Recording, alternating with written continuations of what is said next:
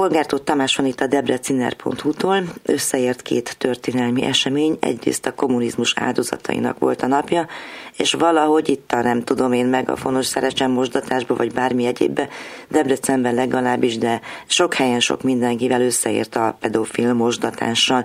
Ez egy nagyon abszurd cím a debreciner.hu-tól, és a kifejtést várom tőled. Debrecenben az önkormányzat jellemzően nem szokott tartani külön önkormányzati megemlékezést a kommunista diktatúrák áldozatainak emléknapján. Legalábbis én nem találtam ezzel kapcsolatban semmilyen információt. Egy alapítvány van Debrecenben, ami erről az eseményben meg szokott emlékezni.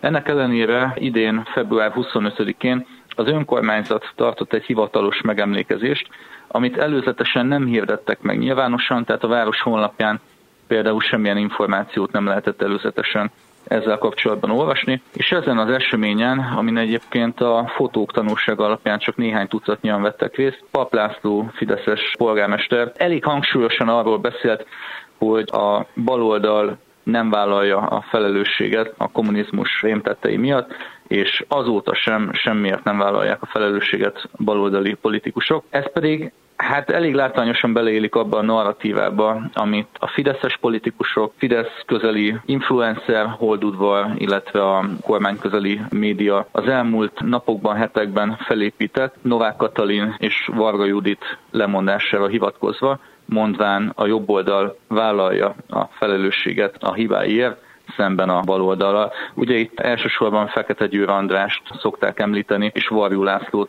akiket az elmúlt napokban ítéltek el. Igen, meg oda is vissza szoktak térni, hogy végül is a bicskei pedofil iskoligazgatót azt még 1990-ben nevezték ki, és van egy olyan narratíva is, hogy addig semmi nem történt, de bezzeg a 2010-es évek idején lekapcsolták. Tettek-e valamilyen egyértelmű célzást arra, hogy mire gondolnak, vagy csak ezt így összemosták a kommunistákat a baloldalal és a pedofilokkal? Egyértelmű jelzés nem tettek a beszéd alapján, vagy hát Paplászló polgármester nem tett a beszéde alapján, de hát mégiscsak beazonosítható, hogy ugyanarról a narratíváról van szó, és még egyszer hangsúlyozom, az elmúlt években nem tartotta fontosnak a Debreceni önkormányzat, hogy egy ilyen hivatalos megemlékezésen beszédet mondjon akár a polgármester, és emlékezzen a kommunizmus áldozatairól.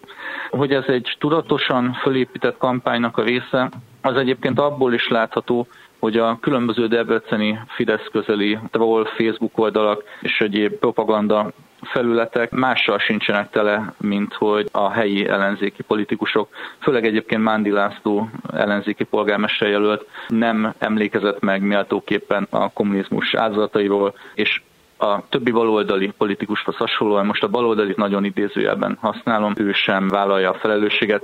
Ilyen tartalmakkal is lehetett találkozni egyébként, hogy például Fekete Győr András elítélése miatt Mándi Lászlónak vállalnia kellett volna a felelősséget. Aki okay, milyen pártbeli tag? Momentumos.